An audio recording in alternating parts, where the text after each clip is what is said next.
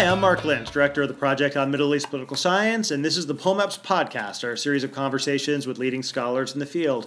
With me today is Zaid Al Ali, uh, currently at Princeton University. Um, Zaid, nice to have you. Thanks for having me.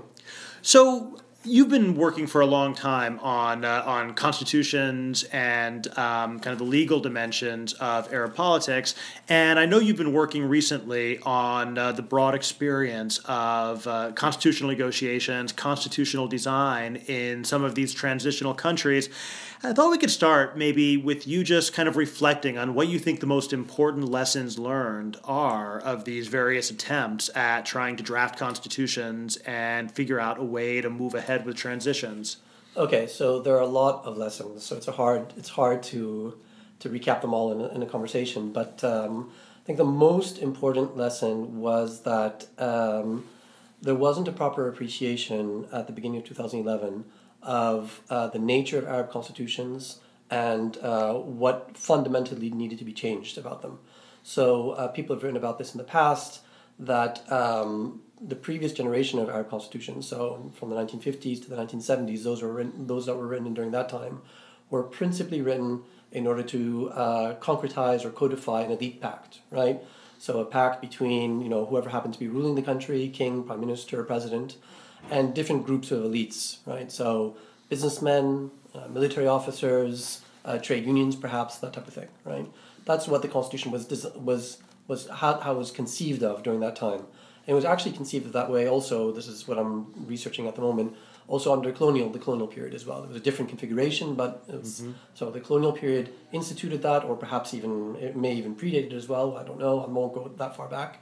But so the but certainly the colonials uh, kept it in motion at least, and then it was adapted after in the pre in the independence constitutions, and then in 2011 uh, there was a great opportunity to reconfigure the constitutions completely, right? To understand once again, uh, to look at what the what was fundamentally wrong about these constitutional arrangements and how to redesign them.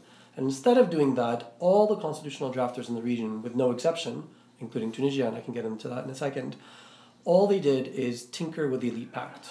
So all they do, um, all they all they did in that circumstance is uh, what they do is that they take a pre-existing elite pact and tilt the balance of powers back in favor of the president or back in favor of the parliament, remove some powers from the military, that type of thing, but don't change anything else fundamentally about the constitution. And what's really missing is really the key about what's wrong about Arab constitutional tradition is the link between the state as a whole, right? So all of these elite groups, right? So the institutions like the military, like the courts, and so on and so forth, and the president, the parliament, etc., etc., and all those people representing the state or constituting the state and the individual, right? That's what was not reconfigured, right?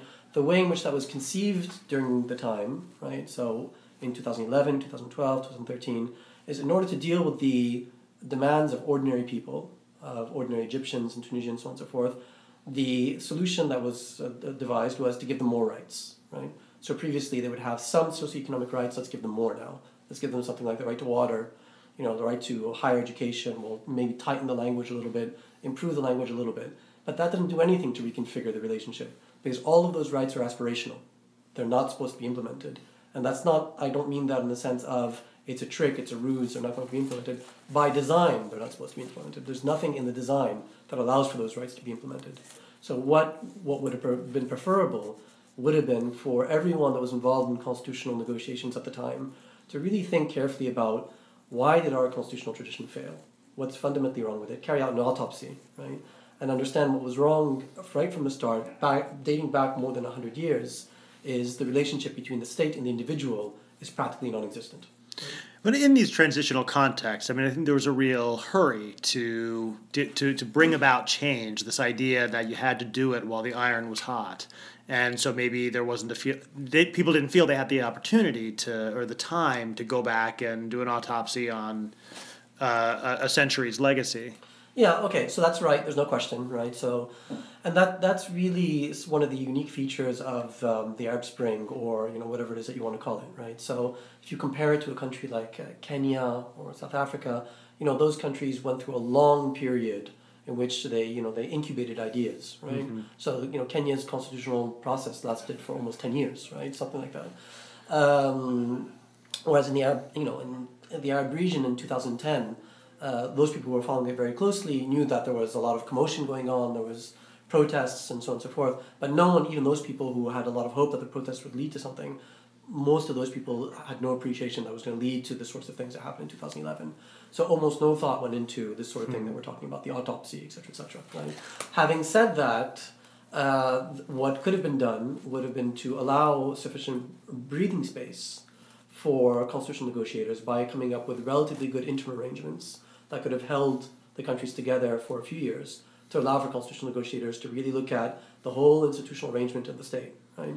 Um, and sadly, it wasn't done because you know all these policymakers or officials who seized power early in 2011 started making all these crazy promises to people that we're going to get it done in just a few weeks or a few months. In Tunisia, initially, they said they would draft a new constitution in three months. In Libya, they said they'd do it in four months. Uh, in Egypt, they initially said six months, right? Whereas, you know, as we know from the experience of other countries, writing a constitution, a good constitution, takes years. Well, you remember, in most of these countries, there was a, a, very important debate about the sequencing of these major decisions. You know, do you start with elections? Do you start with constitutions? And uh, you know, I've heard a lot of uh, of arguments that you should do the Constitution first, so that you settle the rules, and then you're able to compete under a settled set of rules. And uh, back at the time, I tended to feel that uh, this was a recipe for endless delay, that if you postpone the elections, they'll get postponed indefinitely because that would be a way to just basically not have a transition to democracy. And where does your position on this, where, where do you fall on this then? Because it, it sounds like if you wanted to have a kind of a long, extended period of constitutional negotiation and debate, then that would be an awfully long time to postpone elections. Okay, so what you're talking about, basically the, the postponing elections thing, that's basically what happened in Yemen, right? So, you know, in Yemen, they decided not to have their election first. They started the national dialogue process. It took a year to prepare for that, right? And then a year to actually do the national dialogue, right? So all of 2012 they're preparing for it. Then all of 2013 they're doing the dialogue. Then throughout all of 2014 they're drafting the constitution, and then the war starts, right? So that's their, their election. God knows when that will take place, right? So that that that that scenario basically you know uh, mm-hmm. argues in your favor. Now, where I fall down is nowhere, somewhere in between, right? So you know I'm realistic, and I understand that the push for elections, the call for elections at that time was a very strong and compelling one in a country like Libya, which had no experience at all with any even sham elections, right? You know, to tell people, listen, you're going to have to wait for another five years to have your elections, that would never have worked. That people would have understood that as being a ploy, right? Uh, having said that, just because you have to organize elections doesn't mean that you have to surrender yourself completely to the results of the elections, right? So, you know, a constitutional process can be designed in a specific way, right? So that you'll have an electoral result that will have a big impact on the way in which the Constitution is, is, uh, is drafted, but it won't necessarily be the only thing that will impact it. You can create institutions, frameworks, you know, so, you know, a good example is in Kenya, uh, they had different institutions that were involved in the drafting of their constitution, right? So one was a committee of experts that was composed through various mechanisms, in part by the African Union, uh, which included six Kenyans and three Africans, right? And the committee of experts played a big role in writing their constitution. And there was also a parliamentary drafting committee as well, what was interesting about the Kenyan process is that the draft would sometimes, according to agreed upon process, the draft would sometimes be in the control of the committee of experts, would pass to the parliamentary committee, that would pass back to the, uh, to the committee of experts, and then would be debated in a national dialogue, and then afterwards a referendum, so on and so forth, right? So there's various stages in the process, a very sophisticated and well thought out process, which was absolutely absent in all of our processes, apart from perhaps Yemen, but that suffered from the fatal flaw right. of not having any elections at all, right? Well, so you've uh, in your own work and uh, both professionally and and your writing, um, you talk the role of international experts and the role of kind of these outside experts who are able to come in and advise, maybe fill that role of, the, of this council of experts, you know, being able to go into Tunisia or go into an Egypt or go into these places and explain the implications of different types of constitutional choices. Uh, do you, do you feel like that was a productive contribution to the constitutional debate, or did it simply allow them to sidestep the national political dialogue, which you, which I, it sounds like you think is really important to sure. legitimating the Constitution and to getting it right. Sure. No, so it's, I mean, it's, um, it, it was only productive and worthwhile to a limited extent, right? So, and it also depends on which country you're talking about. So in Egypt, you know, it was very, very limited because as you know, you know, the Egyptians don't, don't, don't let anyone near their process, right? So if you're not Egyptian, you just can't get in. So even me, I'm Iraqi, I'm not, uh, I'm not Egyptian, but then again, I'm not American. I wouldn't be allowed into the drafting chamber. I would only be able to speak to people individually in coffee houses or their homes and that type of thing, right? Whereas in a country like Yemen, you know, um, you know, I and others were there in the drafting chamber working with the drafters, not like we were one of them, but pretty close, pretty close, right? Um, but but nevertheless, it's not the same as Kenya's committee of experts because in Kenya's in the Kenya's case, the committee of experts were really drafting the text, right? And that's pretty unique and actually very important, I would say, particularly for countries like ours, um, you know, Kenya included, because you know, and if you look at a country like Egypt, we've had, you know, in two thousand and eleven, we had a, an interim constitution that was drafted by you know a panel of experts that was appointed by the SCAF, and then we had uh, you know so you know pretty hardline uh, you know conservative uh, legal scholars and judges and so on and so forth of an older generation, right? Then we had a Muslim, Muslim Brotherhood dominated panel as well, right? And then we had another committee of experts produce a draft that was also once again in 2013, once again pretty hardcore in terms of their traditional values and how they perceive of the Constitution. And then a committee of a committee of 50 people were appointed by the interim president, so on and so forth. The only people who never really controlled the pen, who held the pen, and controlled the drafting process were progressives, right? They were never allowed that opportunity. And that's what the Committee of Experts in Kenya allowed hmm. to happen. You know, the Committee of Experts included an individual who was far outside the popular mainstream in, in Kenya, far, far outside, right? But was a really excellent constitutional scholar, right? And really produced some great results for ordinary Kenyans, right? Some of them may not appreciate it today, maybe they do, I don't know. But it really is a really progressive text thanks to the contribution of individuals like that and in Egypt and Tunisia. And didn't didn't didn't some Egyptians who might fit that description worry about being basically just like a, sh- a cover for the sham, yeah, like being exploited of, because of the whole process, right? Yeah. So so in when the Committee of Fifty was appointed in Egypt right, in 2013, so this is the Committee of Fifty people were appointed by the interim president uh, in 2013 to replace the Muslim Brotherhood dominated uh, the Muslim Brotherhood drafted document.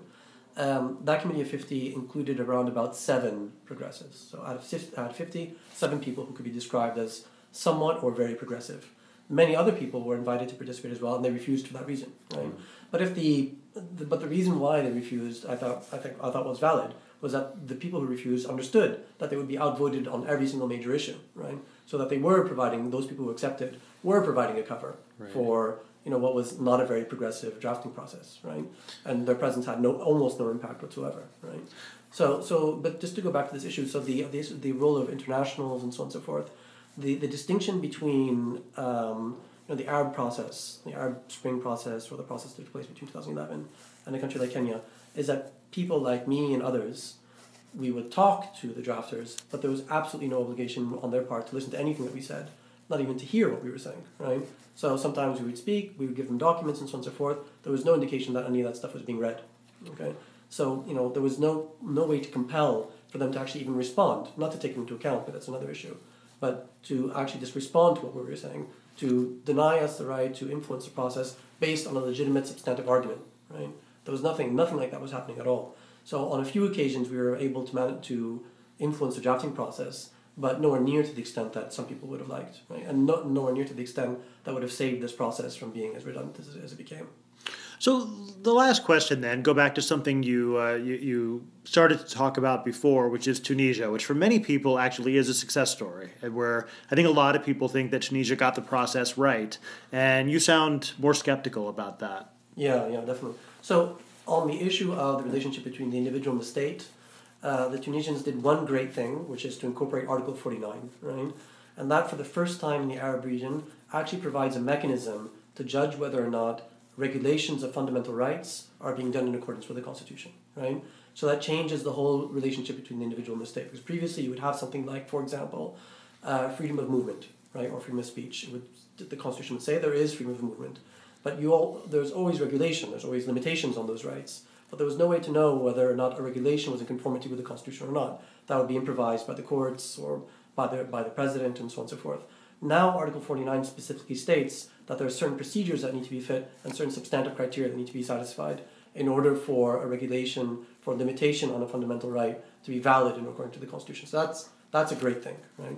And that was very much inspired by South African, German, Canadian tradition, and so on and so forth. And that's already having an impact across the region because Libya is thinking of adopting the same thing if they ever get out of their war, and Yemen is the same as well, mm-hmm. right? So that's a very positive thing, and I'm very happy about that. Another positive thing as well is their design for the Constitutional Court. That's very good too.